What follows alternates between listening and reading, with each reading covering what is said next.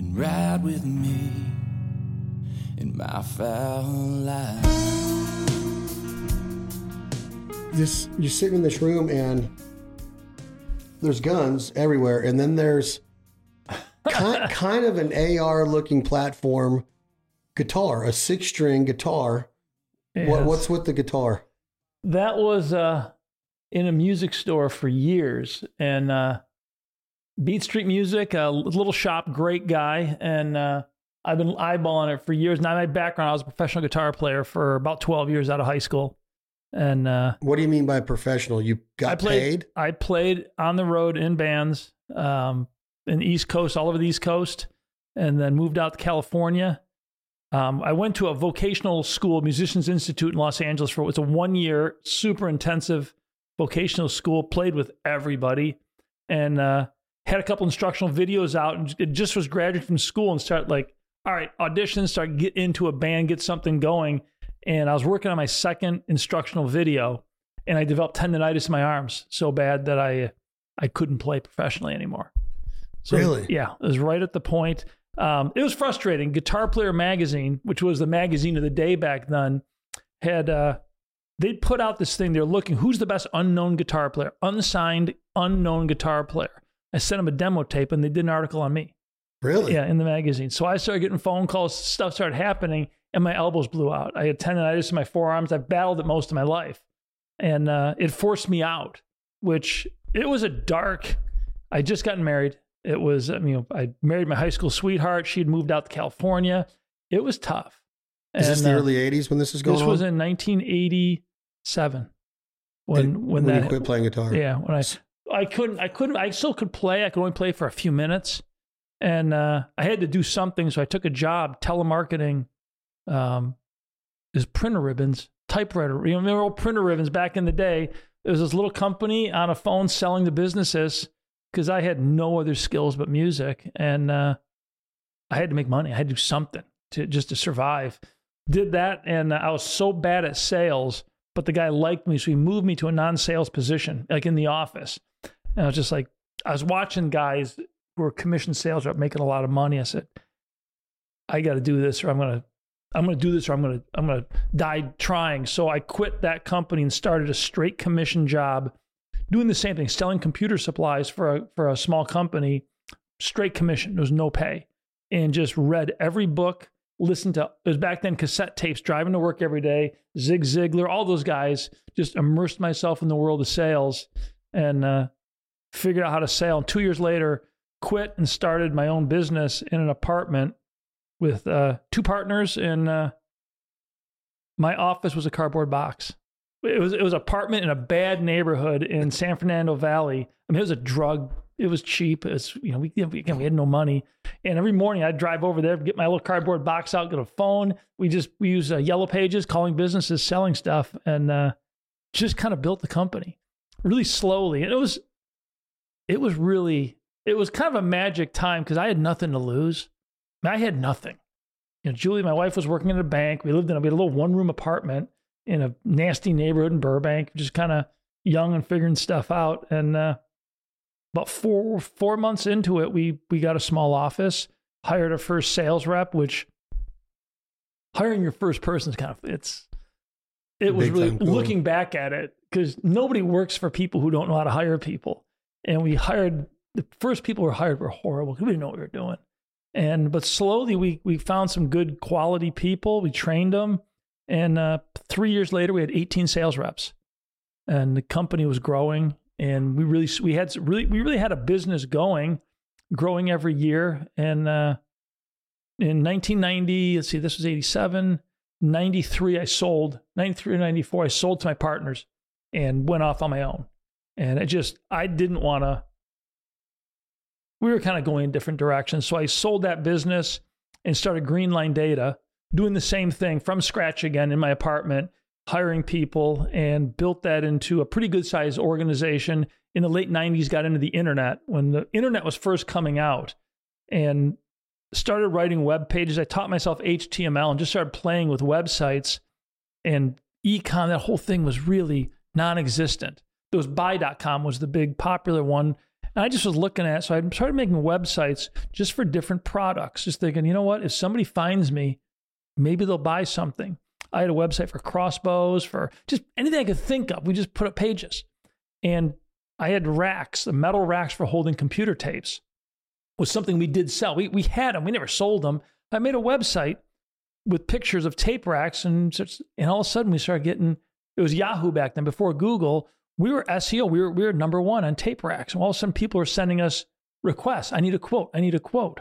So we started selling tape racks, and then I created TapeRack.com as a website, and we became one of the larger in the country sellers of computer storage racking for all the backup tapes. And then HIPAA laws came out where all of a sudden hospitals had to lock laptops. One of our rack suppliers had a little cabinet that would hold laptops, and you could plug them all in, hooked up to a network, and charge them all. And I created laptopstorage.com and securelaptopstorage.com, and we crushed it with laptop storage. And the company was, I don't know, it was a small business, probably $5 million a year in sales, probably 15, 20 sales reps. And I got a phone call in 2001. I just got my hair, remember, my hair was down to my waist. So this is going into the beginning stages of what we're sitting in now. It is. In 2000. Well, I got to ask this. Yeah. I got to ask a couple of questions real quick. At that time, you got to tell me some of your influences in the guitar. Is it Eddie Van Halen? Is it, at that time, are you a classic rock guy? Are you a Southern rock guy? What, are you a Michigan kind of bass? Are you Bob Seger, Bruce Springsteen? Who are you? I was way more classical music, rock. My biggest influence would probably be Yurik Roth. A lot of people don't know. He played early Scorpions and went off on his own. But it really was, I listened to a lot of classical music. Is Yngwie Malmsteen in there? Yngwie Malmsteen.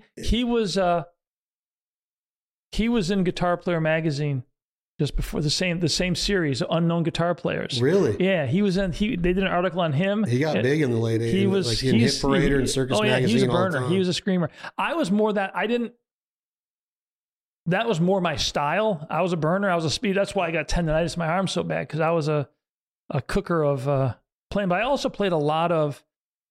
I mean, I can cover myself in jazz. I can cover myself in blues. So I could span a pretty wide. So was your band a cover band, or were you writing originals? We did, the biggest band I played in here, we were a Deep Purple cover band, and then I played in a Judas Priest Iron Maiden cover band. No way. I'm telling you something. It was, we didn't make Rob money. Halford and we Bruce got, Dickinson. But it was so much fun. And you played a, were you playing in the city too? We were doing, they called it like the thruway circuit. It was like Albany to Cleveland. Hitting all the cities. And we'd play, we had a house we rented in Buffalo. We had a van that we all rode in. And we had a 4-man crew with a truck. I never touched any gear. We'd show up, do sound check, get something to eat, shoot some pool, go on, do our 2 sets, jump in the van, head to the next city. And we'd head out like Wednesday, Thursday, Friday, Saturday, sometimes a Sunday night, then it'd be Monday, Tuesday off. And that's what we did. And, it was fun, but it was a grind. I'm a morning person. I'm not a night person. So it was tough. The music business is tough. I'll tell you what, it was interesting because when I couldn't play anymore, I felt I was at the point where like, okay, things are going to start happening. And then this was kind of taken away. I was really bitter and mad and just frustrated for probably 3 or 4 months. And, I started getting in the sales zone, started immersing myself in it, and started the business, and things started happening. And I look back at it now, and I hated being a musician. I didn't realize how much. I love playing guitar. I play guitar every day now. I can't play as much as I used to, but I like playing. I hated the industry. I didn't realize how unhappy I was dealing with the lifestyle. I mean, I'm better up in the woods, up early in the morning watching the sunrise, sit with an acoustic, you know, and just more outdoor style than that. Yeah. Than that whole lifestyle. So it's, in the end, it worked out. It probably, if I hadn't developed tendonitis, I'd probably still be beating my head against the wall trying to be a musician. It's giving lessons online now.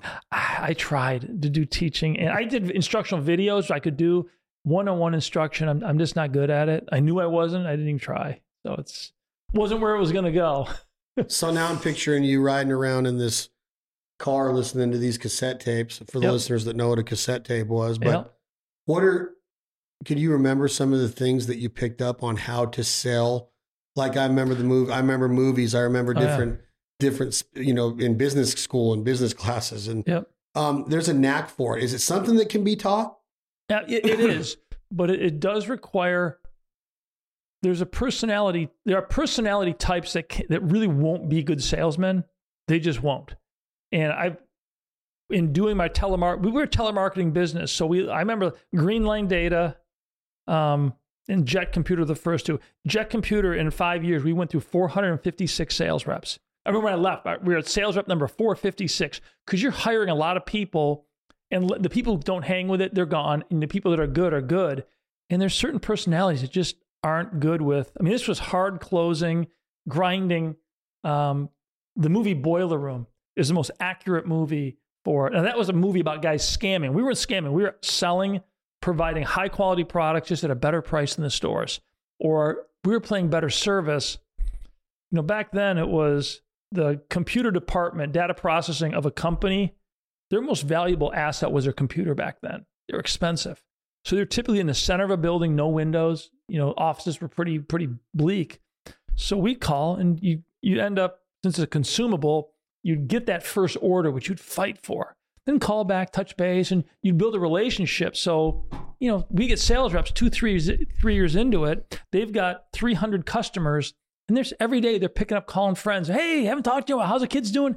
And you're kind of a conduit for these people in computer departments to something more. So we end up becoming almost social workers. It was pretty cool. Top sales reps. My top sales rep made more than I did, a lot more. What are the attributes? What are the like personality traits of a good salesman? Some of the things that I've learned are like, you got to learn how to find common ground. Yep. You know, you guys go into this office and you might see a picture on the wall, or you might have heard something about this purchase manager or this superintendent or this construction manager, whatever you're trying to sell.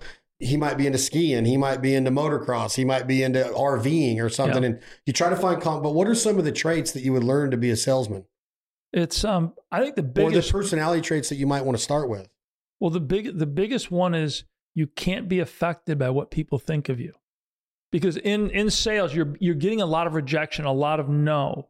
And the people that internalize that, they implode. They can't deal with that much. If that's actually affecting them, that no, that I'm not good enough, I didn't get the order.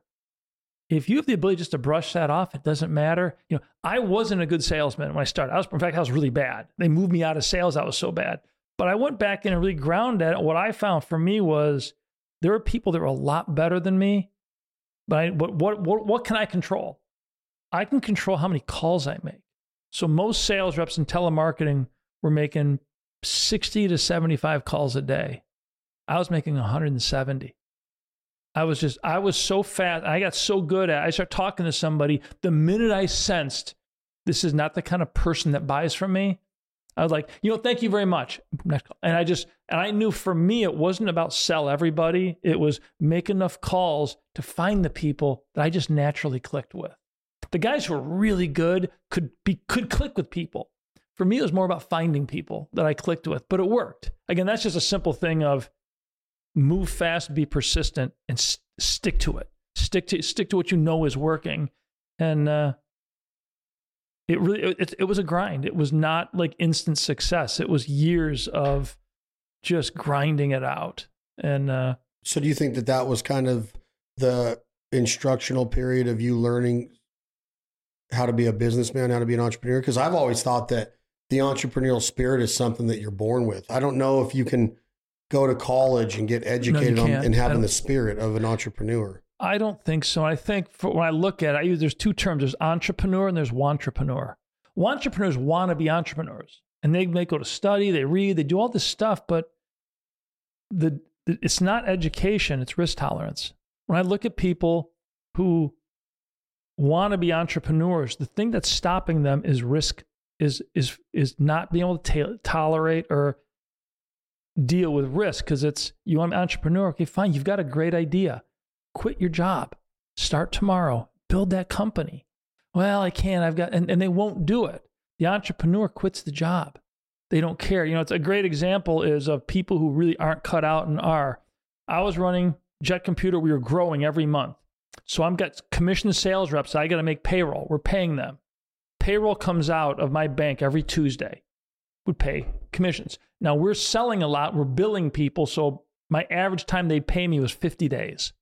So I get orders, sales, but I got to pay the commission right away. So my sales reps get paid. So we're always fighting this cash flow of not having enough cash. And it'd be Friday, payroll comes out on Tuesday. I knew I didn't have enough money in the bank to cover it. And in a small business, if you don't make payroll, A, the employees will quit. B, they can take legal action against you. I was in California. It's pretty brutal. The non-entrepreneur doing that job would not sleep that weekend. They'd be a nervous wreck because they don't have enough money in their bank to cover payroll. I knew Monday was my biggest mail day because mail goes out Thursday, Friday, and people cutting checks. All the mail comes in Monday. That's your biggest. And back then, all the checks came in the mail. I'd sleep fine. I was fine. Just trusting the process that Monday we'll have a lot of mail. We'll open checks. We'll make the deposit and we'll be fine. And we were. We ran that company on the edge of cash flow implosion for 5 years, never having a penny, always being, but the entrepreneur focuses on build your people, build your team, stick to your principles, go, go, go. Somebody who wants to be an entrepreneur that isn't is always worried, looking over their back. Well, what if you get these, and they stress out. The people who are stressed out about running a small business want to be entrepreneurs, but they're not cut out for it. And it sounds harsh. It's not an arrogance. It's a personality type. I really believe. There are a lot of times I wish I could just, at the end of the day on Friday, go home and just not do this. Just turn it off. You can't. No, that's the other side of being an entrepreneur. Saturday morning, I'm up. I've got two laptops. How did it ever affect your personal life? No, I married my high school sweetheart. We met in 1979. I was a senior. She was a junior and stayed in touch. I was playing in bands. I was out and around doing stuff. I moved to California. I was there for a year. We stayed in touch. I flew back, got engaged, flew back, got married, and she drove out. And we've been together, since 1979. She puts up with a lot. I mean, I am who I am, but, now you can afford to slow down and give her these golden years. We do. You try to, but it's hard to slow down. But even though I've always been big, though, when there's times to turn off, there's times I walk away from my business. There's, I've always been able to get my business and get good people where guys, we're going on a little vacation. We're gone for 5 days. Any emergencies, call me. I'm good. Just if you have an emergency, call me. You guys know what to do. I'm going to go for 5 days and I don't get a call. Because train them and trust them and they make good decisions. So I've been fortunate with that, but there would be sometimes nice to just, the people who on Friday, their job is over. You don't think about it till Monday. It'd be interesting. The other side I always tell people is if it's Sunday night and you're looking at Monday and you're like, oh God, I gotta go back to work. Quit your job. Get a job. I mean, I have Monday morning. I can't wait to get in. I can't wait till Sunday night and getting that adrenaline going. People are like, "Oh, Sunday night sucks. We got to go back." I look like I'm excited. Mm-hmm. And here's a weird thing, Tom, is like when in this business that I'm in, and you're in it big time too. There's not a whole bunch of communication going on Friday evening through Sunday evening, right? So I almost get like anxiety, like. Somebody freaking call my phone. Like I need to do some type of business right now. And that's what I need to get better at is that being able to garner that and being able like, hey, relax. And just, I'm still going to be on, working. I'm still going to be making my list. I'm still going to be brainstorming and trying to come up with ideas and strategies and stuff. But man, when it shuts off and you don't have that sense of accomplishment going on, I try to find the little things. Like I try to train these guys, like write a list every day on a spiral notebook. Yep. I was taught on a spiral notebook. You take notes on the backside of the last page, and then on this page, you have your list. A procrastinator might not, he or she might get 3 things done out of 7 and move those 4 things to Tuesday. Not really procrastinate. You're still staying organizing. So then you take notes over here on what went down this day to where you're always reminded. But I always said, this is more than a list. I said, you don't have to put everything down in there like I wipe my butt, but put it in there. Get fuel, get exercise, workout. And then when you cross them off, there's accomplishment in all of these short-term goals, midterm goals, that are going to build into long-term goals. You know what I'm saying? Of like, yeah, man, if you really understand the sense of accomplishment, you're going to learn how to build off of those small accomplishments and making time for a good workout, making time to cook a good recipe. And if you really, you know, hold those close to you and say, all right, I accomplished that today. You don't take everything that you do in a day for granted that it's not an accomplishment, because a lot of people don't get a lot of that done in a day. They'll get a TV dinner. They'll go through the fast food line. So those small accomplishments, I try to train our team of like, those are going to build into the big picture. You know what I mean? I do. You hit on a couple of things. One, you write lists. Lots of lists. I'll tell you what, and that's a common thing with, is I call data dumping, is, and as a musician, if you've got a song in your head, an idea for a song, you wake up and put it in your phone right then. You record it. Yeah, get it out. Get it out, because you're going to forget it. You won't get another song idea. And the same thing with business ideas. Like, I've developed a lot of products. We hold a lot of patents and stuff. I get an idea for something. I draw it, just rip rough, to get it memorial, get it on paper, get it out of my head, because now my brain's freed up to think of something else. And a lot of people hold all their stuff in their head. You stop getting ideas. You've only got, so, I always look at it as your brain has so much RAM, you know, memory. And if you fill it up with stuff and keep it there, it's not good. Write it down. And you talked about get something done. I use the term here always. Don't worry about yesterday. No matter what happened, it's gone. You'll never get it back. Tomorrow's not here yet. Win today. Just every day, win the day. Accomplish one thing, start something, get yourself on a path, but something where you can look back at the end of the day and I say, I won the day. And I also, in that review, I review the day. I go to bed at night and I look back. What could I have done better? What do I need to learn? Where can I improve? And just I think about those things, and I look back at the things I got done, and I focus on what I can accomplish, not on what I can do. Again, it's talked about it earlier, the TV. I don't watch a lot of TV because it's passive. You can watch TV all day, watch football all day. At the end of the day, what happened? You got nothing. There's nothing accomplished. And you know, when you're 95 years old, looking at the end of your life type stuff, you don't remember the days you sat and watched TV. No. But you remember a hike in the Adirondacks. You'll remember, you know, building that stone wall. You'll remember restoring that car. You'll remember all the things you accomplished. So it's kind of like the analogy, you know, I was an athlete, or I tried to be one, but I had that competitive nature. And I think entrepreneurs do. Mm-hmm. I don't think that you need to be cutthroat, but you need to be competitive and you need to hold yourself accountable. And I think a couple of competitive quotes that I learned growing up was like, obviously Jordan, that you don't win until you fail. Like, failure is a huge part of learning how to be a champion.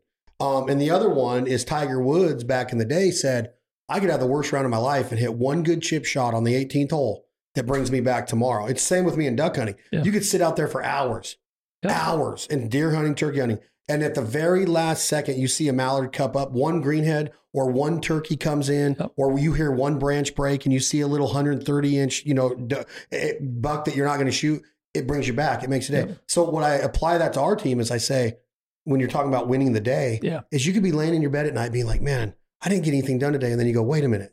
There's that one thing that came right. It was a phone call that came in. It gave me hope. It was a phone call that came in that gave us a little bit of revenue. It was a meeting we had with the team that got some adrenaline and some momentum going towards, because momentum building is huge, right? In team building. So if you think about it like that, to where those little tiny pieces of that entrepreneurial spirit puzzle can start fitting together to get that bigger picture. It doesn't happen overnight. A lot of people are so geared towards self-gratification right now because of social media now. And they're watching all these other individuals live this perfect life through these fake accounts of like, I'm happy every day. I'm winning. I'm doing this. I'm achieving every day. It's not real life. No. If real life is going to kick you and knock you down so much that you have to understand that you got to find the little things to take out of each day that are going to build into that bigger. Yeah. And even when you get bigger, and even when your company's doing better, you still got worries. You still have responsibilities and accountability and making sure that there's more to think about now. Yeah. You know what I'm saying? Even if you go as far as like selling your company, you're still sitting there as an entrepreneur going, are they going to take care of it? I'm only retained for 3 years. I want to be retained for 10. I don't want to leave this place. You know, there's all those issues that come with success and getting bigger. There is. It's for me, it's really about the people here now is, Secure It is the band of misfits. That's why I created that several years ago. Just, I've never been a normal CEO. I don't follow. My path into business was not particularly normal. I've got no college education. I'm not members of like corporate anything. I'm just kind of different. And so we created the concept of the band of misfits. Everybody we hire, we acknowledge, look, everybody in certain ways is quirky. Everybody has their idiosyncrasies. At Secure It, we celebrate them. I want people to be creative. I want people to have the freedom and just be relaxed in an environment where their craziest ideas come out. And I did an article in LinkedIn years ago about creativity. And when you look at babies, children, all they have is creativity because they have no experience. Everything they do is creative. I mean, little kids say the darndest things because they have no filter. Kids say funny things because there's no filter. Then they go to school, and you're in school, and a kid says something funny. Everybody laughs and looks at him. He's like, oh, I won't do that again. And then they do something. A teacher says, no, you want to do it like this. And slowly, creativity is slowly removed, and you learn to conform. And as you come into adolescence, it's like about being with a group. It's a herd mentality. It's pretty natural for as a human. But again, we're always learning to be like everyone else, to not stick out, to be safe. And what we're trying to do here is I want people to explore the creative side. I want people's crazy ideas. And we do brainstorm session is go for 3 or 4 minutes on ideas and stop and say, wait, okay, now I want stupid ideas. I want the craziest ideas you can come up with. I want the silliest. And we do that, go with that for 5-10 minutes and get like, no, crazy. Come on, get something ridiculous. I want Elfson. I want Shewan, something just nuts. And then you get them up on the board and say, guys, what's in between this? And now you're trying to get people out of like their normal thoughts to the crazy thoughts. Somewhere in between is the magic of just finding, again, in business nowadays with the speed of technology, companies that harness creativity are the ones that are going to thrive. And that creativity is so, when I said the words momentum builder, when you see in our business and yours too, like if you see somebody that gets a little taste of it, like they edit a show or they edit a segment and the whole room's sitting there going, wow, yeah, that's good. That gives that producer, that post-production crew, that color corrector, that animator, that audio tech, they're like, all right, let's go. Yeah. And all it does is let them become owners in the company, not on paper per se, and that happens too. But they take ownership in what the mission of Secure It is, which we're going to get into in a second. But when you let them have that taste, and it's not always about the CEO mentality of like, hey, everything runs through me kind of deal, or that middle management, everything runs up through me. That could be an accountability thing, but the creativity part of it, the companies that I see where the employees are having so much fun, and you're going to have instances where people are going to leave and go do their own thing. That's America. That's free enterprise. Yep. All you can do is hope that they stay with you and give you their best for as long as it entails. And the ones that go on to do it, you did. You left a job sometime in your career to go be a business owner. Yep. Not everybody does that. It's hard. That risk management part, how to get over that fear of diving in is very hard for a lot of people. But I think that once they get a little sliver of it, it just goes. Yeah. And then the next one it's even better because now they're not as scared anymore. They're not afraid to open up and be themselves or be quirky in an edit or be boisterous in something or mix an audio drop where, I'm talking about my business now. And then you're like, man, you're really coming into your own as a producer. And a producer, not just in film, like a producer for you could be in other ways, right? Right. It's when you give people the freedom to really explore creativity, and you also have to have a company, a culture that is supportive, which we have here. I'm not sure where culture comes from. We have the Secure culture is unbelievable with what I can tell what these people do for each other, what they will, and it's a. It's at a very personal level. I mean, we had a young man working for us, and the way the company was changing, the company was changing how things were happening. And I could tell he just wasn't quite there with us. And we talked and said, so we help him find a job. Let's, that's kind of what we do. It's, Yeah, I'm not sure what you call that. I mean, one of our core values, improve the lives of others. That's, you know, I live by a simple code and simplicity. When you look around Secure It, you'll see innovate and simplify. Everything we do, we create something. Okay, now make it simple. Simple solutions are the ones that withstand the test of time. I was in a junk drawer in your kitchen. Everybody's got that one drawer with all the crap in it. Pair of pliers. You're going to have a pair of scissors, duct tape, measure. Maybe a zip tape. You keep the simplest tools handy because those you solve the most problems. Yep. So we're always just really focusing on just keep it simple. Yeah. And that's kind of what you did is your gateways exploding. All these PC companies are exploding. Laptops are becoming a thing. And now you got to figure out a way to protect these and a way to carry them onto planes or keep them protected in your car, because that's what a laptop was. It was something that you would take to and from work and to and from meetings. So now you're in this game and this, you're offering you're selling laptop storage, correct? These are big cabinets. They would hold anywhere from 6 to 50 laptops. You'd slide them all in. You'd plug them in like in a hospital. You'd plug them all in like in a hospital. So at night, they're all updating and they're all charging, but they're all secured. In the daytime, in the morning, the doctors all come in and take their laptop. The laptops are either with the doctor or locked in the cabinet. And it came out of nowhere because those laws were passed and hospitals didn't know what to do. So there were a couple of us in that business. We did very well, and which gets me to Secure It in 2000. I think it was late. This is a cool story, right? I think it was late 2001, and I get a phone call, and I'm not a gun guy. I mean, I've shot guns. I wasn't an anti-gun. I wasn't a big gun guy at the time. And I get a phone call and the guy says, yeah, can you guys store MP5s? And I'm like, sure. Sales guy, sure. And I go, what's an MP5? And I'm thinking MP5 is a model of a laptop. Yeah. And he goes, because he knows that's what you do. Well, you're thinking he knows that's what you do. Exactly. And he goes, it's a little machine gun. There's a pause. And I go, who is this? And he goes, I'm with the FBI. I said, you know what? I don't see why we couldn't. I asked him a few questions about, define security for me. Define so I understand what is it you need. I said, okay. So I reached out to one of our manufacturers, was in Canada, a company that we did a lot of laptop cabinets with. I knew the owner well. We kind of did some collaborative design work for laptop storage. And his name was Steve. I said, Steve, you got a call looking for MP5s, a little machine gun storage.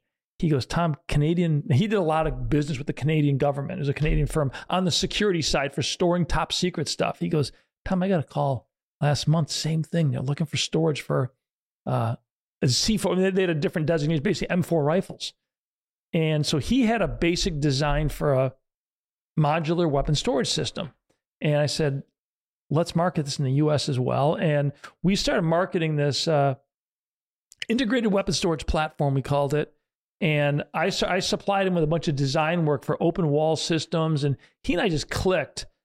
And we sold that system for about 4 years. We were doing well with it. They wouldn't give me an exclusive. We were the ones that were driving the whole U.S. market on this one particular product. We had competitors that were much larger than us that owned the space. We were the new guys coming in. And I came to them with a bunch of design changes saying, look, the U.S. military can't use this locking system. They also don't. We've got to have this. He liked everything. I said, and we've got to have an exclusive because we're the ones out there. We're out there repping the product. Then one of his other dealers just bids in lower and steals the business. And they tried to do a bunch of protective things. I said, Steve, he wouldn't give me what I wanted. So we ended up developing our own solution. And that was 2006. U.S. Army Special Forces Command, USAFIC, that's part of SOCOM now, Army Special Forces, they had a solicitation out. They were looking for the contract with a company to tour all their armories, talk to their armorers, spend a lot of time, and give them a report as to why their armories were all failing, because the armories were a mess.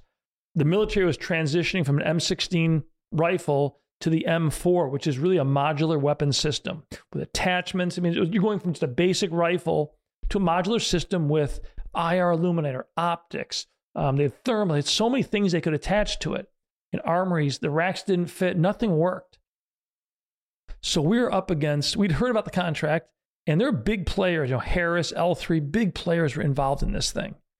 And we were a three-person company at the time. The Secure It was the military. And I had the laptop storage side still running under Greenline Data. Secure It was just a brand of Greenline Data was my business. In fact, Secure It was originally Secure IT for securing laptops.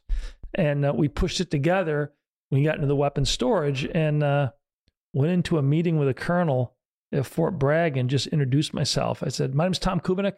I'm the leading authority on small arms storage and armory design. And I think we're the company to do this for you." And we talked for a little bit. We submitted a bid. Being a small company, our bid was really competitive. We won it. We won the contract. And over the next 18 months, I traveled to every SOCOM armory. Actually, it was Army, just Army Special Forces. Toured the facilities, watched the workflow, interviewed the armorers. I had access a civilian doesn't get. And over an 18-month period, I became the leading authority on small arms storage. Even though you told them you already were. Well, it's a valuable lesson, though. I mean, I had nothing to lose. Yeah. But the lesson in that one is, and I did just kind of figured this out, was if there is no authority in a given field, if you claim it, nobody can dispute. There's nobody say, "No, you're not," because nobody knew this. This was the other companies, the big players in military weapons storage were office filing companies that made office furniture that also made a rack for the military because it was a side business, but they weren't in the space. They just made these things and they didn't work very well. So we just claimed it, but then we backed it up. We spent our 18 months, took a ton of notes, photographs, and prepared a wonderful report for them, laid out everything. But in doing all that and really seeing the problems, we came up with what at the time was called the Secure Tactical Weapon Storage Platform, which we now simply call Cradle Grid. And it's just a modular storage solution. In the military, it's primarily one moving part. You can store anything from a small MP5 or M4 up to a shoulder launch, 50 cal machine gun, grenade launchers, and shoulder launch systems.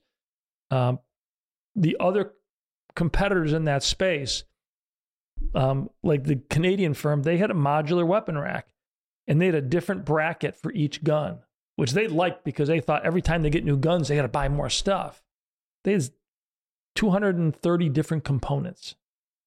When you first install the system, it works good, but if the military makes any changes, they got to buy new brackets. Well, the military doesn't buy stuff easily. They don't buy brackets. They make do with what they have, and the racks get worse and worse because they've got the wrong stuff. We came up with a rack where it's one piece, doesn't matter. It'll adjust to hold any gun. And the rest of the system, all the bins and the storage components, you can buy at Home Depot.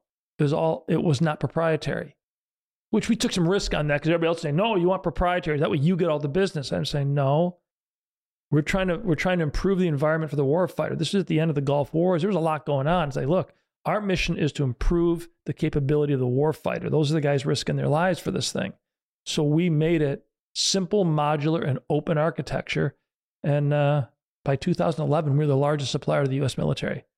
We crushed it. We just took over that market. And what did you crush it with? How, when you said that the Canadian firm had over 270 or so different components, how many do you have? I have one. Got one here. We got a back panel, but that's patented, very simple bracket that holds a gun barrel, holds at the grip. This is cut to grab a rifle at a mag well with an M4 to stand it up so you can drop bins behind it to store. This at the time was SOPMOD, all the attachments that would go on an M4 for special forces. But it also holds 50 cals. You can configure these to hold, Mark 19s, the big grenade launchers, mortar cannons. It's just simple. Everybody makes a weapon rack. We made a tool. We made a tool that allows the armorer to build his own, to build each rack to meet his individual needs, as opposed to, here's 50 racks that put your stuff in them. So the Marine Corps out in Pendleton called our system the Tetris rack. So they'd start at the bottom and just build what they needed as they went. And then the guys at Bragg, third group at Bragg, called the Lego rack, which I think is a better analogy of Legos. It's modular, simple blocks, and you just build out the storage to fit your needs. And that's the one that you patented as far as your components go. Everything else you mentioned, you can get at Home Depot. All the bins, the storage bins that you can buy at Home Depot. A lot of the stuff that we make, a lot of the metal trays, all the metal stuff we make is people invest a lot of money in firearms. And if you're going to store them, you can buy cheap plastic bins at Home Depot, but you're getting cheap plastic bins. A lot of we sell a ton of our components because if you're you do have more than one component. We do. For actual storing the gun, it's one. Everything else is gear. So this right here is not the one that's in the safe that we were just looking at. This is it. This is the bungee, and this is the original. Now the bungees for California and for military for seismic. You know, it's not required, but this you'd snap this on to go over the barrel to keep it in there. Yeah, anything so it wouldn't fall. And now we have the snap grip, which is the rollers that we saw in the shop. Those are slick. Yeah, it works really well. Everything else is for gear, and you know, the consumer market tracks the military about 10, 15 years later. 2004, 5, 6, the military went from M16 to the M4. And since then, the volume of gear associated with guns, high value gear, is grown exponentially. The gun is the cheapest thing in the armory.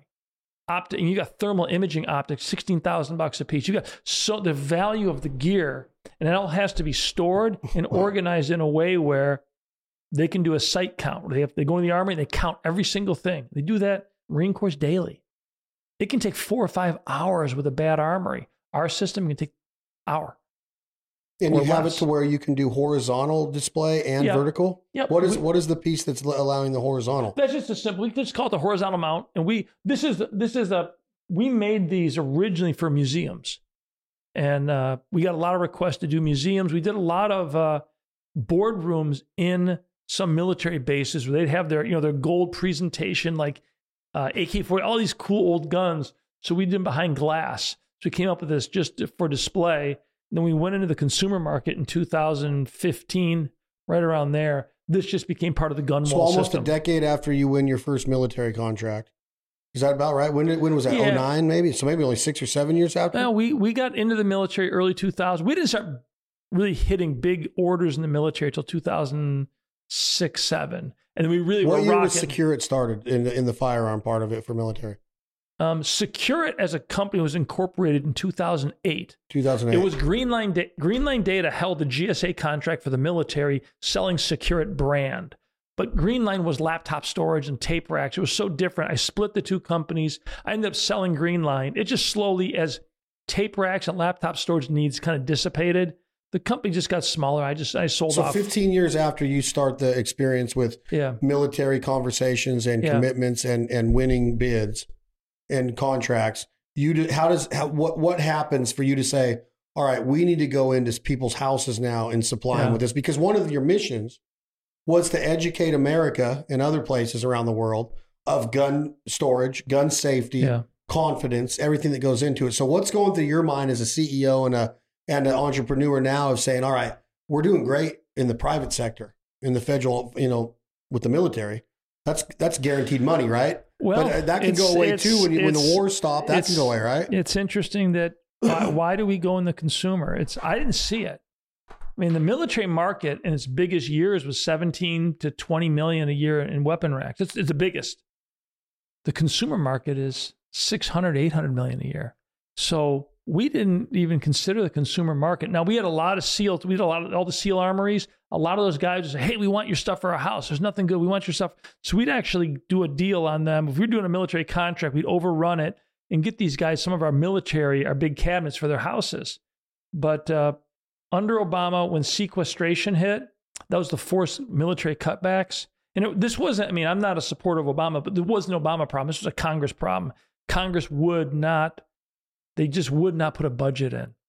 And to get the way things were tracking at that time, they put in sequestration saying, if we don't hit these financial goals with Congress, these are forced military cutbacks. They made it a law so that cutting back the military wasn't anybody's decision. Oh, we have no choice. It's the law. It was crap. But when sequestration hit, forced government cutbacks, we went from a vibrant business to I went 5 months without getting a single order of any kind. 5 months of a company making payroll, and we're just thinking we're going to come out of this. I waited too long, and I was burning through cash, trying to, just work. We were doing a lot of stuff to try to get business, and customers and military base, they loved what we did. And we were, quotes, we were on bases, we were doing so much. We had our trailer, our showroom, and driving around. Everybody's excited, except there's no money. So they want the stuff, but they actually can't buy it. And we burned through most of our cash. We ended up laying people off. And I was at a point where I'd sold off most of my personal, my wife and I talked about selling the house. And we had a nice house on a little lake up here up in Cazenovia. And we were at the point of selling the house. And that's where we were just tracking out of business. And it was at that point that, so no matter how good we are, if Congress shuts off the faucet, we're dead in the water. So we decided, let's look at the consumer market. And we made the Fastbox, which was our first retail product. We went into it slow, but it started catching. And then we made conversion kits. We took this grid wall, we made kits to convert like Liberty safes to our system. And they did well. And then the Agile cabinets came out about a year and a half later, and that took off. And people realized, gun safe interior. Gun safes haven't changed in 50 years. They haven't. And gun safes have not kept up with the sweeping changes we've seen in firearms. Everybody has optics now. The gear associated with firearms now is growing exponentially. Everything is going modular. Everything attaches. Depending on the hunt you're on, you deck out the gun to meet those needs. And the gun safe industry has never addressed it. Every gun safe is the same. There's little W's. You're digging through all the guns banged into each other. They really don't hold guns very well because they were all designed at a time when everybody had lever actions, some bolt guns and shotguns, and all guns were, 30, 40 inches. They were all big, long rifles and shotguns. Now everything's smaller, modular. So they saw our system where it's completely flexible, based on the military array of firearm weapons. And it just took off. We launched the Agile. And a guy named Wrangler Star posted a video. That video went to 5 million views, and we sold out of everything. And that's when I really started learning about. When I started learning about digital marketing, so we didn't know anything about this. We were going into retail, really not knowing it, our heads were turning. Like, holy cow! So we started creating the Secure It YouTube channel. We did the This Week at Secure It show. We just started doing stuff. And we did some TV advertising early on, and the brand just launched and just started taking off. We cut back on TV advertising. We just couldn't quantify it, but the brand kept growing. We made Inc. magazine's fastest growing companies in America in 2018. We made it again last year. So we've made it twice now, and we've spent zero on advertising. I mean, we do some social media stuff, but it's all word of mouth. Our customers are fanatics. What? I have notes, so forgive me if I keep. I took so many notes yesterday and last night before dinner and after, but one of the things that I just looked at was I want to make sure that I have this right. Okay, so I'm a retail customer, and I've had I've seen my dad's gun safe, I've seen my buddy's gun safe in his garage. One's bolted down, one's not. One guy's got it in his man cave. One guy's got it in his spare bedroom. Okay, that's what we've seen for years. There's different manufacturers out there. When I'm a consumer and I'm looking at what I'm looking at right here on this Secure It wall, what's the first thing that I think of, and you got to educate me on this, is where the hell am I going to put this? Like I picture my dad's in his garage. He would have his workbench and then remember all the hooks and stuff. This is what this is. This is a gun. This is a shooter, a marksman or a markswoman's workbench right here, and you got that wall that you got all of your tools hanging from. But if you look at it, you have to have a pretty good dedicated space. Talk to me about what do you have to have as as just a man and woman in a house? Does it have to be in a garage? Does it have to be reinforced with a cement wall? What is this made out of? How heavy is it? And how can I say, I want to do this instead of just a regular gun safe? It's interesting when you really deep dive into security. Your best security is secrecy. Always has been. People can't steal what they don't know exists. And if you're doing the big gun walls, we've done a lot of homes where they, when they're building a home, they do a secret room where it's a magnet and a spot of the wall and the thing pops open. Nobody even knows it's there. If you're making, buying a big heavy gun safe is expensive. All your guns are stuck in one spot. They're difficult to move, difficult to deal with. If you're going to build a gun room, we look at aircrete as it's insulation. It's foam, it's cement injected with foam. They use it for insulation, but you can film between the studs of a room. It's inexpensive and it hardens like a rock. And it's great fire protection, and it's put heavy doors on it, and you've got a secure room. Gun walls are about 15% of our sales. The bulk of our sales are the Agile cabinets, Fastbox, and our answer safes. And the Agile is by far the number one. And that's that idea of, we call decentralized storage. The idea of storing all your guns in one spot is really kind of crazy when you consider, why do you own firearms? Why do people own firearms? Well, there's hunting, sports, all the fun stuff. But at the end of the day, the Second Amendment was created for personal freedom, personal liberty. Owning a firearm, when you're trained, you own a firearm, it puts you in a position to defend your rights. And it does, go back, 5,000 years and the biggest, strongest guy ruled, regardless of who he was or how he was. And it was brutal. But now firearms is an equalizer. If you're trained, again, safe, it just simply means you have liberty and freedom and you can defend it at an individual level. And that's what it comes down to. But so when you look at firearm storage, we look at it as, like the Agile is, store firearms in a manner that gives you an advantage. All guns in America should be locked. If every gun in America was properly locked, there's a lot of tragedies that wouldn't happen. And when I say properly locked, I mean out of sight. But just because they're locked doesn't mean you can't have 2 to 3 second access anywhere in your home. And if you want faster than that, just simply carry a firearm in your home. But our system, through decentralized storage, you're never more than 3 or 4 seconds away from a gun. I looked at the Newtown shooting at Lanza. He walked into his mother's house, picked up her rifle, and shot her twice with it, or 3 times with it, killed her, and then went to the school. If she simply had her guns locked in anything, there's no guarantee you're going to prevent a tragedy, but at least she bought herself time. She bought time to talk to her son and maybe realize that his, some switch had thrown. This kid was unglued. And she could have got him help or done something, but she never had the chance. He walked in, picked up a gun, and just killed her, and then went to a school. That's what we like. Every gun has to be locked. And our solution is decentralizes, store guns where it makes sense. So what does that tell me when you say, okay, the Agile is our number one seller? What is the Agile? Agile is our Agile ultralight gun safe. It's a modular 6-gun safe. Long gun, handgun? Yeah, long guns. It's 52 inches. And then we've got a 40-inch that stacks on top for either shorter rifles or gear storage. Again, it's based on our military concept of modular storage. You go into a safe dealer, and I know they're great guys, but one of the things you always hear is buy the biggest safe you can afford because you're going to grow into it. Everybody's eventually going to get another firearm. Instead, that whole thing, how many guns do you have? I don't know, I'm going to have more next year. It's crazy. Buy what you need, and if you get another firearm, buy more. If big, heavy gun safes they're dinosaurs wrapped around your neck. The average American moves every 6.5 years. The two most left behind things, talk to any realtor, hot tubs and gun safes. It costs more to move a gun safe than it costs to buy a gun safe.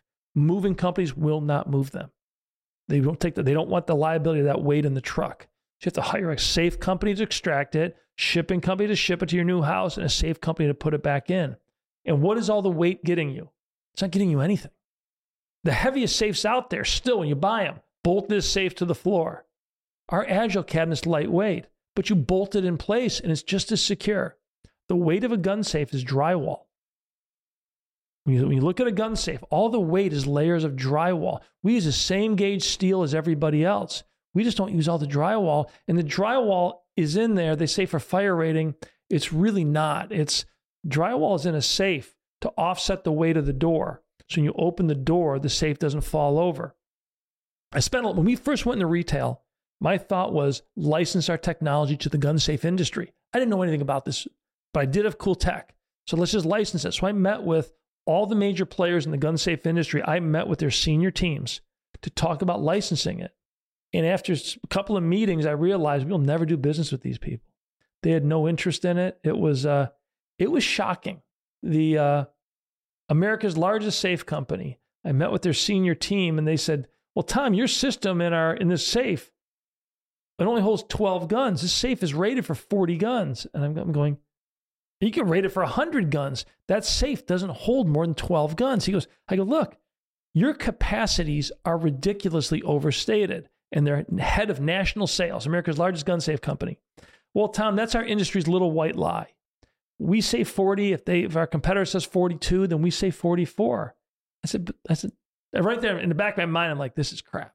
But it's just not reality. I said, your consumers are smarter than this. You're envisioning the safe buyer as an idiot. They're not.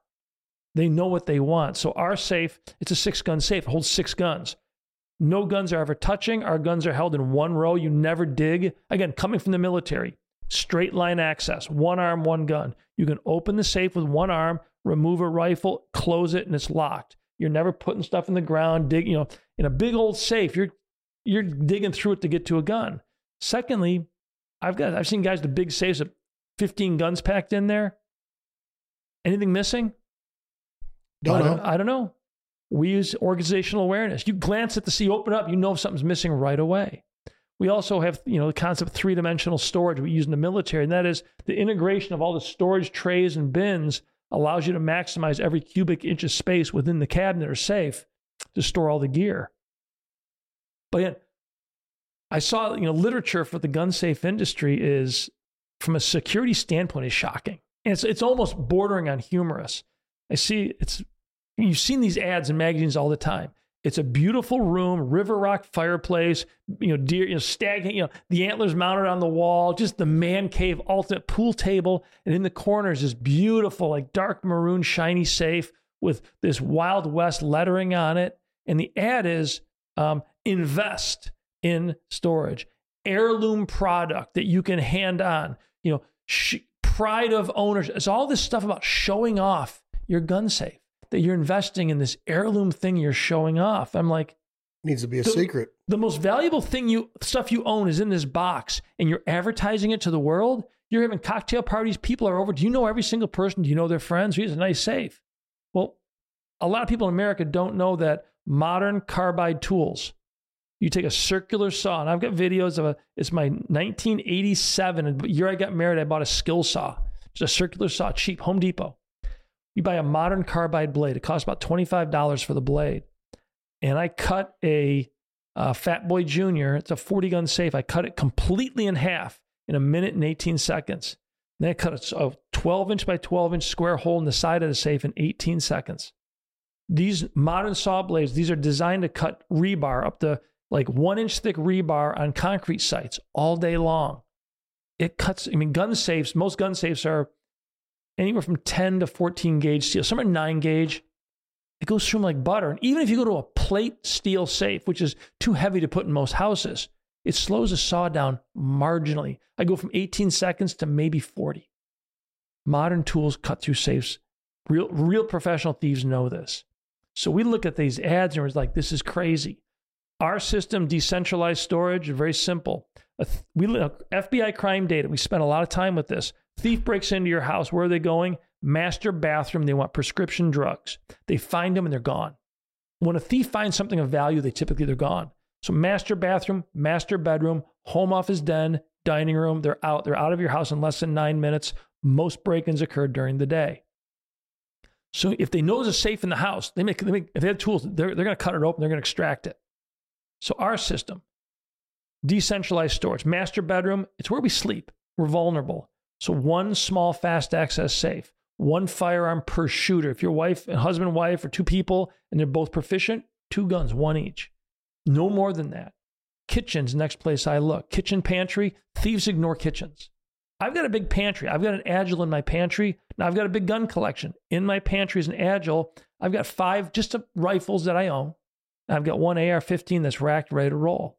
Also, I've got an exit point to the home. So in the event of a break-in, and I'm home, I can arm myself and get out of the house. If I'm alone, if I got kids, it's a different scenario. Front hall closet, the coat closet next to your front door. Thieves ignore closets. I mean, historic. I mean, look, they don't want to steal coats. They're not going to dig through the pockets looking for $2.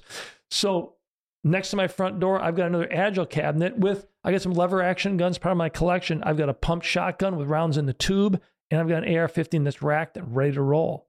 I go to the front door. I don't recognize somebody. They decide they want to kick it in. 2.5 seconds, I'm armed and able to defend myself. Your den, again, I go, it's not a secure room. One, possibly two, handgun in a small, fast access safe. If you've got a big collection, you've got an extra bedroom in your house. A lot of people have that. The kids go, they got the guest room. Take that one bedroom, bed, either have it stripped or have it just made neatly, table with a lamp, a chair, and a piece of generic art on the wall, and the rest of the room is empty. Thieves, if they're taking more time and running the house quick, opening doors, they look in, see, oh, guest room. They're not going to go through. They're going to ignore that room. There's nothing in it. In that closet, I've got an Agile quad system. I've got 24 rifles. Big part of my collection. It's also at the end of a hallway. So in the event of a home invasion, we're upstairs. We get to that room. We're armed. I've got a hallway. They'll never get to us. We're on the phone with 911, and I've got a hallway I can easily defend. It's a shooting lane that nobody is going to get through. That's a real quick walkthrough of decentralized storage. It's so good, though. Look, if you own firearms, ask yourself, why do you own them? If defensive is part of it, store firearms in a way that makes sense. And the biggest thing I hear from people is, my kids are gone. It's just me and the wife. So I've got a shotgun next to my bed. I've got the one over here. I've got a handgun here. They don't worry about it. But then when you look at the statistics of tragedies, it's the 1 in a million that makes the news. You break the one link of a chain breaks, you stop the event. So you take that kind of a scenario for people out there. You got no more kids. Well, okay, maybe you live in a little community. Your neighbor's husband has a heart attack. They've got kids. Bad. He's going to the hospital.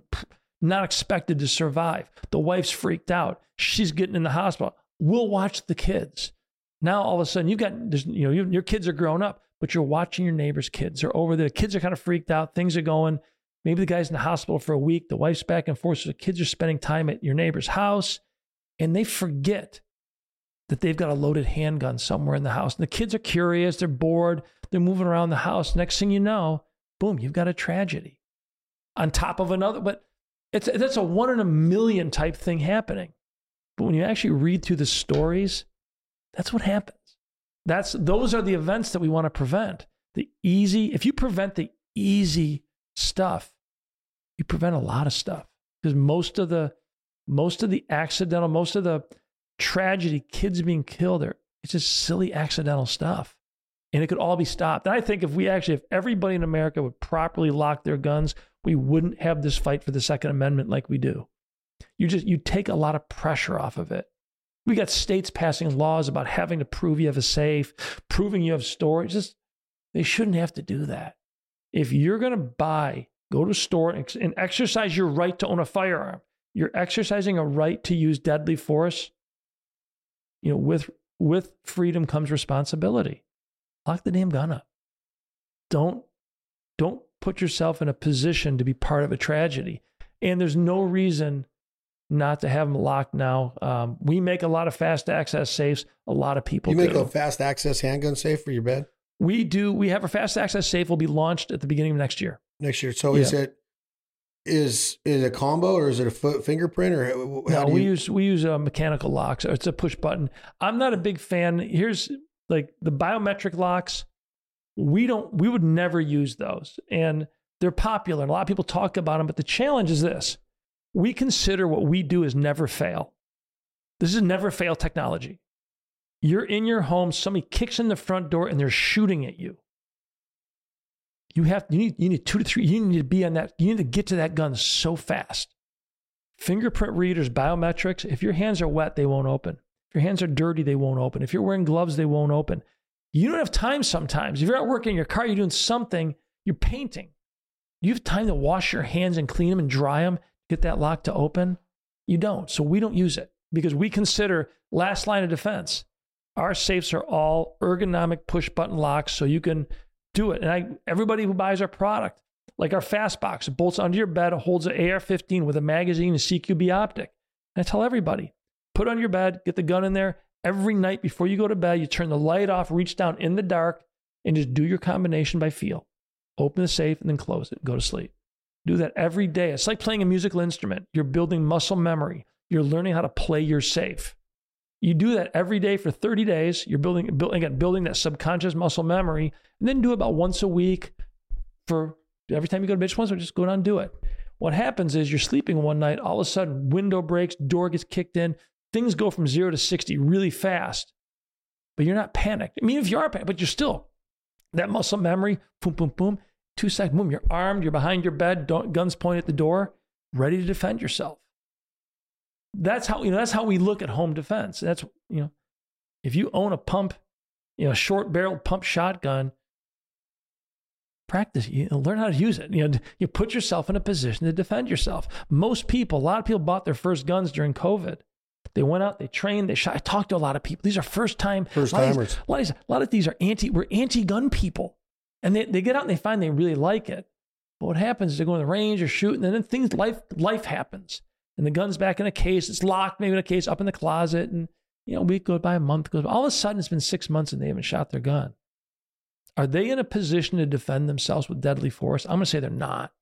Are they gonna make good decisions? I'm gonna say they're not.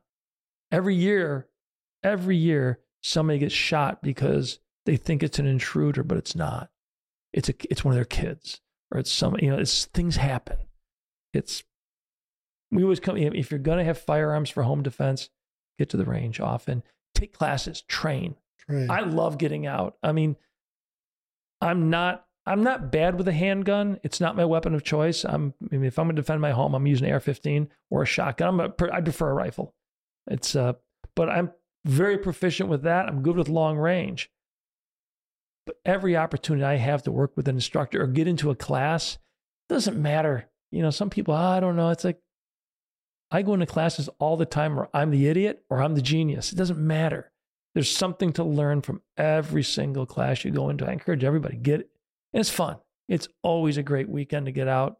Bunch of people, meet a bunch of new people, shoot, learn, train, and come away with it with something better. So educating America about better gun safety. Every gun should be locked. Training. It's something that is easy to go out and think you're proficient with your gun.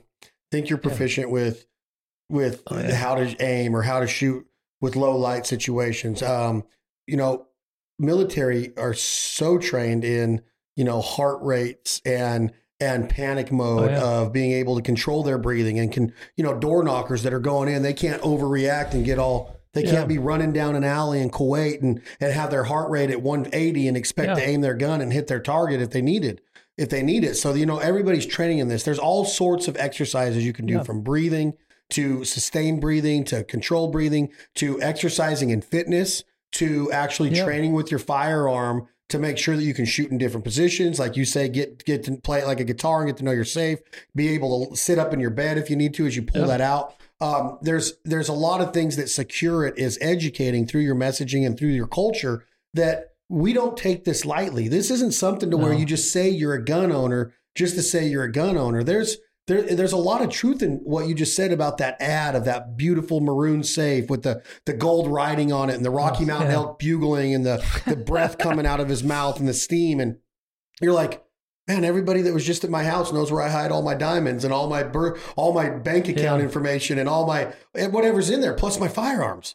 And now all of a sudden you're educating people that the best defense or best safety is secretness and knowing your layout and educating your family on the layout. And we do this daily, routinely. We do exercises of what do you do if you see a knife? Because we might have cleaned birds and one got left out. Okay, what do we do if the safe might have got, if Uncle Clay or Uncle Chad left the safe open because we were taking photos of a gun? This is what you do. But that's no excuse for when strangers come over or the neighbor's kids come over or like Secure It is adding all of these different layers of education and instruction, because it's not something that you're going to just wake up one night without training and be like, oh, somebody's in my house. Okay, just let me go out there. And it's not it's going to go down. No, it's I spent 3 days at the S12 event with Mickey Shook, and it's a handgun intensive, and he puts together an interesting event because, again, I'm not a big handgun guy, but we were one of the sponsors. So I went down, I went through the whole program, and at first I was humbled. I was like, I was really bad. It was, I mean, every guy thinks there's, you can shoot, and you can drive, right? Yeah, and not get lost. Yeah. And I was amazed. I wasn't good at it. In fact, if you're not shooting handguns all the time, hitting a silhouette at 15 yards is not a no-brainer. You've got, I mean, especially to put rounds down, to get multiple rounds on target. And this was a very intensive, high heart rate, high exertion, where we're really doing things. We're physically exhausted and we're in shooting drills to get you into those mindsets. And it was a lot. We did a lot of work with breathing exercises and all this stuff. How do you calm yourself quickly to put yourself in a position? And it is a lifestyle. I think it's a fun lifestyle. Oh, to have that confidence. You're performing. Yeah. You're performing to save your family. I'm not saying it's your time to shine, but it's, you're in the batter's box. Yeah. You're up to bat now, because it can happen to anybody. Oh, yeah. It's shown through history that there's been castles broken into and mansions broken into and double wide trailers broken into, and your statistics of daytime robberies. And if your wife's home alone, what is she going to do? She called in sick for work today. The thief doesn't know that. Yep. He's been scoping out this house. Everybody leaves at this time. Boom, boom, boom. It's kind of like the Home Alone. Remember? They're like, oh, family's gone. Joe Pesci's over there, but they left their kid behind. And you know what I'm saying? Yeah. I know that's, I'm not trying to shed comedy on it, but anything can happen to where you might be in a position one day or one evening or one night that it's going to be your time to defend your family and your belongings. Yeah. People ask sometimes, okay, what's the number one thing I can do with firearms to defend, for home defense? I said, home defense, number one thing you can do is put motion sensor lights outside your home and trim your bushes back away from your house. Number one thing you can do is, thieves are like bullies. You got a bully in a school, just don't be the weakest kid. I mean, bullies pick on the weakest kid. Yeah, and stand up to him. A thief is going after the easiest target. He approaches your house and all of a sudden it lights up. He's going to go to their neighbor. He's just, I mean, we all want to stop and end the thief because he's a bad guy. But the first thing is, secure your home. Best thing you can do is light motion sensor lights, and a lot of them, light it up. And that's going to deter the bulk of your break-ins. And then after that, then I look at decentralized storage. The other portion of decentralized storage that a lot of people don't realize that is an advantage is in the safety of your firearms. That's the other. We spend a lot of money and time in firearms. Firearms are a precision instrument. A firearm treated well is a true precision instrument. A military sniper goes into combat. They have one shot, and they have to make that shot, or else other people will be killed. Quite often, they give away their positions. They've got to take the guy out. They use our system because it guarantees the rifle will perform perfectly every time. Our storage solution stores rifles in a manner where they will perform perfectly. So your rifles are your number one investment quite often is your gun collection. Now, big safes, they talk about fire ratings. Well, you buy a big safe for a fire rating. There's no data that shows fire ratings work or mean anything. Talk to any firefighter. Do gun safes survive hot fires? The answer is no, they don't. The rating system is complete nonsense. They put safe, we built the true safe. We have the true safe. We don't give it a fire rating. We give you the data of what happened in the oven. So they put a safe in an oven. They bring the temperature up to 1,400 degrees, and they start a timer with a thermometer in the safe. When the thermometer breaks 350, boom, that's your fire rating. So our safe went 2 hours, 20 minutes. The safe had been sitting in the sun. When we started the test, the safe was at 100. It was like 99 degrees when we started this test. So we were already warm, so it probably would have gone longer. I would say it's got a 35-minute to 40-minute rating. And the reason is fires aren't ovens. Fires are convective. The air moving in your home in a hot fire can be 60, 70 miles an hour. So I tell people, think about this. Heat your oven up to 450 or 500 degrees, like you're doing pizza. put your hand in the oven. You can hold it in there for probably 20, 30 seconds. It's getting hot, but it's not burning. It's getting hot, not to the point where you're going to eventually pull it out. Now, take a jet engine with exhaust temperature at 500 degrees, coming out at 60 miles an hour. Put your hand into that stream. In a second, your skin's burned off your bones. Convective force is unbelievably powerful. A fire is a convective force. So a 1 hour rated gun safe, I'm going to say, goes 10 to 12 minutes at most. The other side of it is, it doesn't matter anyhow. You don't know how hot your gun's got. Metal that's been, tempered steel at 350, 400 degrees, you're losing temper. You're changing the metallurgy. You're not going to use these firearms are done. They may look okay, but are you going to trust, especially if it's a high-powered rifle that's been in a fire and the safety looks cooked? You don't know. You don't know. So our solution, we don't put a fire rating on our safes. But when you decentralize your storage, a couple things happen. Look at fire. When you look at actual fire insurance companies are the ones that report all fire claims.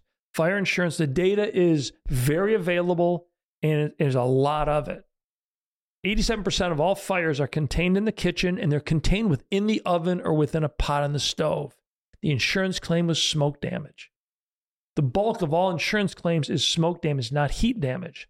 It's extremely rare to have a heat fire, an open flame in your home.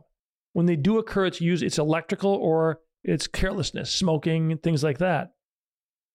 Of the heat damage claims, most of them are contained to a corner or a part of a room. If you live in a city with a paid firefighting force, response time is probably 3 minutes, 3 to 5. I live in a small town with a volunteer firefighting force. My response time is 11 minutes. Anybody can call their fire department and give them your address, say, what's the response time? They'll know it.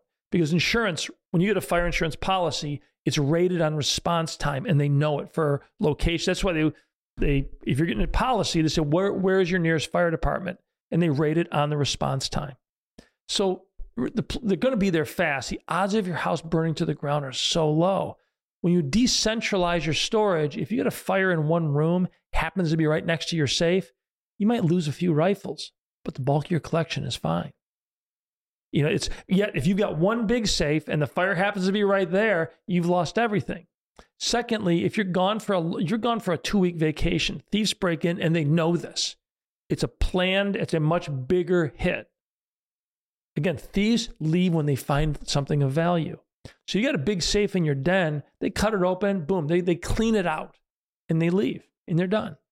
You got a safe over here with a couple guns. Right. Well, if you're decentralized and they're running the house, maybe eventually they find one, they're going to cut it open and they're going to gut it.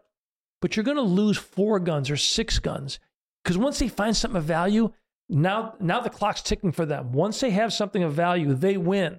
Any more time in your home is putting them at greater and greater risk. They leave. They're happy. They got what they wanted. But you've only lost a small portion. I show that video of people, I'm cutting safes in half. People ask, are your safes saw-proof? I said, no. They can cut through my safe. I'm using the same steel that the big safe companies do. I'm just putting it into a smaller package that allows you to store your guns where thieves don't look. And, we simple hardened steel locking. One of the funny things that you'll see in gun safe ads, I see at a SHOT Show, is the gun safe industry forces everybody to look at the door. When you look at advertising, it's always 6 bolts, 12 bolts, corner bolts, they talk about the bolts, the number of bolts. There's a safe company that has a clear door in their advertising showing all these gears turning. And it's a marvel. It's really cool. And they fill the safe with drywall to offset the weight of that big door, but they're focusing you on plate steel on the door and drill plates. You can't possibly drill the lock. All this security. A true thief ignores the door and cuts a hole in the side of the safe. Safes, or they see all the videos, guys prying safes open. They tip it over and they show they can't pry our safe open. Safes are cut open. They're not pried open. And they're easy to do. So, but I want to say, anybody listening, yes, you can cut my safes open too. Nobody's going to build the safe that's going to stop that. That's usable. We make the true safe. You can't cut the true safe open unless you've got a lot of time and multiple types of saws. The true safe we call it the true safe. It's based on the original Silas Herring patent for the first true safe in America in 1856. And it's a steel inner safe with a steel outer box. The center in between that is filled with a concrete composite. It's extremely heavy. It's an 8-gun safe. You can't put it up wood stairs. It's too heavy. It's got a huge fire. I mean, we give it a, we don't give it a fire rating. We give you the chart when you buy the safe. 2 hours, 20 minutes in an oven. The guy said it goes 30, 40 minutes. It's a monster. And the carbide blade that cuts through all these safes, the minute it hits the concrete, the carbide's done. You take a concrete blade and the steel gums it up. So you've got this. Eventually, if you're persistent, you can cut that open. It'll take you hours. But eventually, any safe can be breached given time. But we make the true safe just to prove a point that this is what it actually takes to make an impenetrable safe. But do you want this in your home? Because you're not going to move it. You set it in place. Moving company leaves, the safe company. If you decide you want to move it, you've got to call them. It's about $400. They'll come out with their equipment. They make special equipment to lift it. It's on rollers to move it and put it somewhere else. It's way too heavy. That's why hot tubs are left behind too. Just exactly. But we made it to prove a point saying, look, guys, this is what it takes to make a real safe. And what the safe industry is making is simply a metal box full of drywall. And it's, you know, the worst part of the drywall is it's all corrosive. When you talk about that, the inside, what's inside a traditional American gun safe, most of that's banned from use in military armories, banned from use in any museum. It's all corrosive. The adhesive that they use for the carpeting is a rubbery adhesive, so it doesn't crack, doesn't dry, and the carpeting falls. It's full of formaldehyde, highly corrosive. Drywall uses formaldehyde as a dispersing agent in the slurry when they make it. Corrosive. Drywall contains pyrite, fool's gold. It's in gypsum when they mine it. You can't not have it. In fact, Chinese drywall has a lot of pyrite in it because of the nature of the mines. Pyrite is covered with ferrooxidant bacteria. Ferrooxidant is a bacteria that eats metal. It's used in the mining industry to strip metal from low-grade ores, but in a gun safe, in the drywall, it eats the pyrite and slowly consumes it over years. The waste product is sulfuric and sulfurous acids that it off-gases, the bacteria. So your safe is in a steady bath of the two most corrosive acids to steel, probably, sulfurous and sulfuric acids. That's why the gun safe industry sells millions of dollars in products to stop corrosion, the goldenrod, the deskins, all these things to stop corrosion. We don't recommend using anything in our safes. If a gun is properly cleaned, oiled lightly, not going to corrode. Check them. I mean, if you're storing your gun for years, I check my guns once in a while. If you live in a super humid area, you'd probably have a dehumidifier in your house because the wood of your house is going to get all puffy before your guns are going to corrode if they're cleaned properly. But a gun safe, it's a real threat because the materials they're using are corrosive. And I'll tell anybody, you go to a store with gun safes, and a safe that's been closed for a little bit, have the clerk, if it's closed, open it up. As it opens, just put your nose in there and smell. You smell sulfur. Sulfur. And that smell, that's sulfuric acid. That's because it was shipped over from China probably. It's been closed for a while. And that's building up. And that's a highly corrosive environment. And if you do have a safe, most of these traditional safes, open them every week. Just vent them. It's not hard, but you have to do that. But just know that your guns are in an environment that is hostile to them. Again, I go crazy with this. Why does the industry do this? Why do they use these materials? They could use other materials for nominally more money. I mean, you're talking about dollars. Maybe on a $2,000 safe, it might add $15 to the cost to not use those materials. But it comes back to when you look at the gun safe industry, who owns the gun safe industry? Who owns gun safe companies?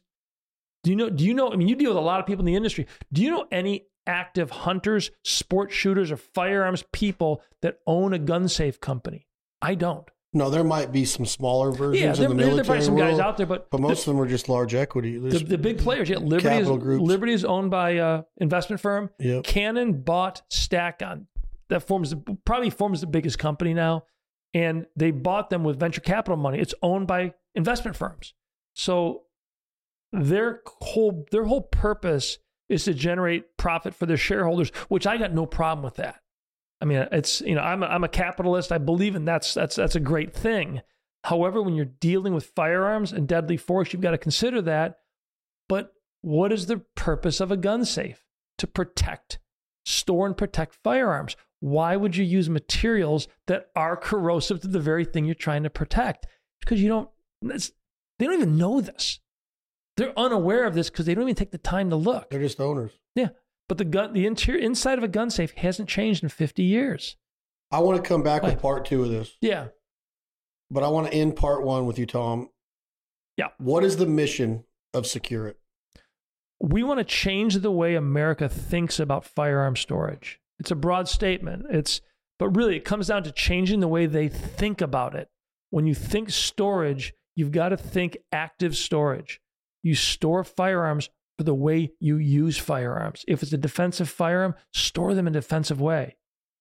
If you got collectible guns, store them in a way that's collectible. All the stuff that we use in our safes is all museum grade, meaning nothing off gases. Our saddles are made with an olefin nylon blend, which it's not just cheap plastic. It's actually a blend that doesn't off gas, because relic weapons in a museum, really old, valuable stuff, you don't want to leave a circle on the gun. So we were very specific in what we designed, so we meet all the standards.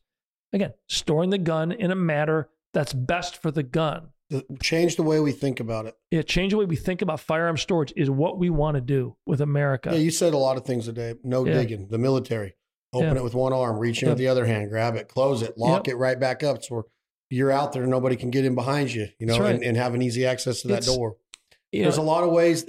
That's what I've gotten out of this entire conversation, Mr. Tom, is thinking about it. It's like we started off with the entrepreneurial spirit and the ways that you thought about sales and the way you thought about growing businesses and the way you thought about, you made comments about surrounding yourself with the right people. Those are all ways that we are, thinking about, building a business different than somebody else might be thinking about just taking a job. And that's the whole thing that now I've gotten out of the Secure It mission is, man, there's so much that you can train yourself with. There's so much that you can exercise your mind and your body with to be more proficient. So when that time comes, it's nothing that you can be taken for granted. There's so many instances and situations that we can be put into, or our families can be put into, like the death of a neighbor, a heart attack of a neighbor, and his kids are over your house more than they weren't. And your kids have been out of the house for 10 years. Yep. Now you're thinking of a lot of things, and you're making people think and educate themselves. Yeah. Make a list, write it down. I want to come back with part two. I want to talk more about the materials of a gun safe. Okay. I want to talk more about fire rating, because that's huge in the gun safe world. And there's a lot of videos out there that are showing like, hey, if your house burns down, your safe's still going to be standing there with operable guns, right? I really want to dig into that because it's not true. No. And then I want to get into a lot of the things that Secure It is bringing to you, your employees, your families, whether it's empathy, whether it's charity, whether it's the ranch that you're building, the retreat that you're building, right. You're going to be able to give back to wildlife, to conservation, to humanity, to the youth, inner city youth. You have all these mindsets that you've worked your butt off your entire life as an entrepreneur, and now Secure It's affording you and your employees and your families a chance to give back. And that's what it's all about. I want to come back and discuss all of that on part two. This is exciting. This room is awesome. This brand is amazing. That exercise that we did today, and we can let it out of the bag. We're going to release the Foul Life Edition answer safe that is going to be our gunny sack. It's going to be our cubby. It's going to be our locker. Yeah. If you were a football player in high school, you took so much pride in opening that thing and knowing where your girdle is and your pads and your shoulder pads and your mouthpiece and your helmet and whatever motivation you needed in there, you knew where it was. If you go into an NFL locker, an NBA locker, a major league locker, it's organized. They know exactly what they're trying to do. This safe is going to allow the wing shooter, the sporting clay shooter, the shotgun shooter, the dog trainer. It's going to give us that organizational. Yep. Organization is the key to success. Understanding of where your stuff is. Where's my charger for my dog collar?